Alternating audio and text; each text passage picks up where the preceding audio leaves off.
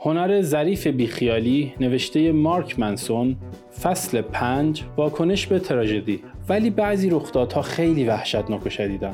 خیلی از آدم ها می‌تونن در مورد مشکلات مربوط به محیط کار مسئولیت پذیر بشن. یا وقتی به جای بازی کردن با بچه ها ساعت ها پای تلویزیون میشینن به رفتارشون فکر کنن و به مسئولیت پذیری سلامی دوباره بدن. ولی وقتی حرف از تراژدی های وحشتناک میاد وسط اونها ترمز اضطراری قطار مسئولیت پذیری رو می‌کشن و وقتی نگهداشت پیاده میشن. بعضی چیزها زیادی براشون دردناکه و نمی‌تونن مسئولیتش رو بپذیرن. ولی بهش فکر کن شدت رخداد حقیقت ذاتی ماجرا رو تغییر نمیده. اگر یک موتوری وسط خیابون کیف شما رو بزنه خب قطعا تقصیر شما نبوده. هیچ کس دوست نداره در همچین شرایطی قرار بگیره. ولی درست مثل بچه ای که دم در خونتون گذاشته بودن فورا مسئولیت این وضعیت مرگ و زندگی بر شما نازل میشه. آیا باهاشون دعوا می‌کنید دچار حمله عصبی میشید خشکتون می‌زنه به پلیس میگید سعی می‌کنید فراموشش کنید یا وانمود کنید هیچ اتفاقی نیفتاده. همه اینها انتخاب ها و واکنش هایی که شما مسئول انتخابش هستید. شما خف شدن رو انتخاب نکردید. ولی با این وجود مسئولیت شماست که پیامدهای عاطفی و روانی و قانونی این تجربه رو مدیریت کنید. در سال 2008 طالبان کنترل دره سوات یکی از نقاط دورافتاده شمال شرقی پاکستان رو در دست گرفت. اونها خیلی زود قوانین افرادگرای اسلامی رو تحمیل کردند. تلویزیون ممنوع، فیلم ممنوع، هیچ خانومی بدون همراه مرد نباید بیرون باشه. هیچ دختری نباید بره مدرسه.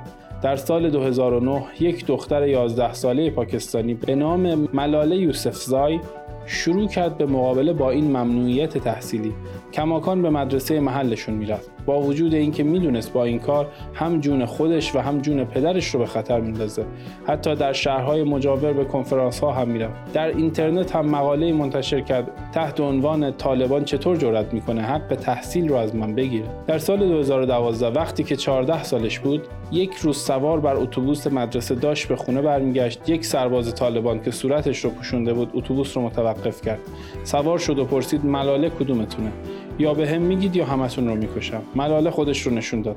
یک انتخاب حیرت آور در نوع خودش. و اون سرباز درست جلوی چشم همه سرنشین های اتوبوس یک گلوله تو سر ملاله خالی کرد. ملاله رفت و کما و تقریبا تموم کرد. طالبان اعلام کرد که اگر ملاله از این حادثه جان سالم به در ببره هم خودش و هم پدرش رو خواهد کشت. امروز ملاله زنده است. هنوز هم علیه خشونت و سرکوب زنان در کشورهای اسلامی فعالیت مدنی می‌کنه و معلف یک کتاب بسیار پرفروشه. در سال 2014 به خاطر زحمتهایی که کشیده جایزه نوبل گرفت. انگار گلوله‌ای که به سرش شلیک شد فقط مخاطبهای بیشتر و شجاعت بیشتری بهش داد. می‌تونست خیلی راحت بشینه و بگه من کاری نمی‌تونم بکنم یا انتخاب هایی ندارم ولی اگه این کار رو می‌کرد به طرز متناقضی باز هم انتخاب خودش بوده ولی برعکسش رو انتخاب کرد. چند سال پیش در مورد موضوعات این کتاب توی وبلاگم نوشته بودم و یک نفر برام کامنت گذاشت. هم گفت که سطحی و ناپختم و درک درستی از مشکلات زندگی و مسئولیت انسان ندارم. گفت که پسرش رو در یک تصادف رانندگی از دست داده و من رو متهم کرد به اینکه در مورد درد واقعی چیزی نمی‌دونم و من رو یک عوضی خطاب کرد. چون بهش گفته بودم که خودش مسئول دردیه که به خاطر مرگ پسرش متحمل شده. واضحه که این مرد دردی رو چشیده که خیلی از آدم ها هیچ وقت در زندگی باهاش مواجه نمیشن انتخاب اون نبود که پسرش از دنیا رفت و تقصیر اون هم نبود که پسرش از دنیا رفت. مسئولیت مدیریت کردن این زخم بهش واگذار شده بود اگرچه کاملا ناخواسته بود. ولی با این وجود خودش مسئول عواطف باورها و کارهاش بود. اینکه چجوری به مرگ پسرش واکنش نشون بده انتخاب خودش بود. درد از هر نوعی که باشه برای هممون اجتناب ناپذیره ولی این ماییم که انتخاب می‌کنیم چه معنایی برامون داشته باشه. حتی در این ادعا که توی این قضیه انتخاب نداره و فقط می‌خواست پسرش برگرده داشت انتخاب می‌کرد. یکی از هزاران روش استفاده از اون درد البته که من هیچ کدوم از این حرفها رو بهش نزدم. خیلی مشغول وحشت زده بودن و فکر کردن در مورد این بودم که خب آره شاید واقعا مخم تاب برداشته و هیچ ایده ای ندارم که دارم در مورد چی حرف می‌زنم. این خطر در مسیر شغلی که من انتخاب کردم متداوله. مشکلی که من انتخابش کردم.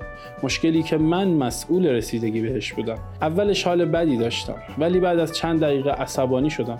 به خودم گفتم اعتراض این مرد ربط چندانی به حرفی که من زدم نداره و اصلا گور باباش. فقط چون بچه ای ندارم که مرده دلیلی نمیشه که دردهای وحشتناکی رو در زندگی تجربه نکردم. بعدش اومدم و توصیه خودم رو اجرا کردم.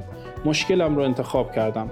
می‌تونستم سر این مرد داد بزنم و باهاش وارد بحث بشم و سعی کنم با ذکر دردهایی که کشیدم نشون بدم که بیشتر از اون درد کشیدم کاری بچگانه که فقط باعث می‌شد جفتمون احمق و بیاتفه جلوه کنیم یا می‌تونستم مشکل بهتری رو انتخاب کنم تمرین کنم که صبورتر باشم خواننده هام رو بهتر درک کنم و هر وقت خواستم در مورد درد و روان زخم بنویسم به اون مرد فکر کنم. و این چیزیه که از اون به بعد سعی کردم سر کارم قرار بدم.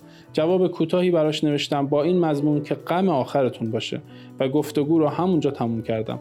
تو اون شرایط چی می‌تونستم بگم واقعا؟ برای ارتباط با ما ID صوفی underline کاپل را در اینستاگرام جستجو کنید.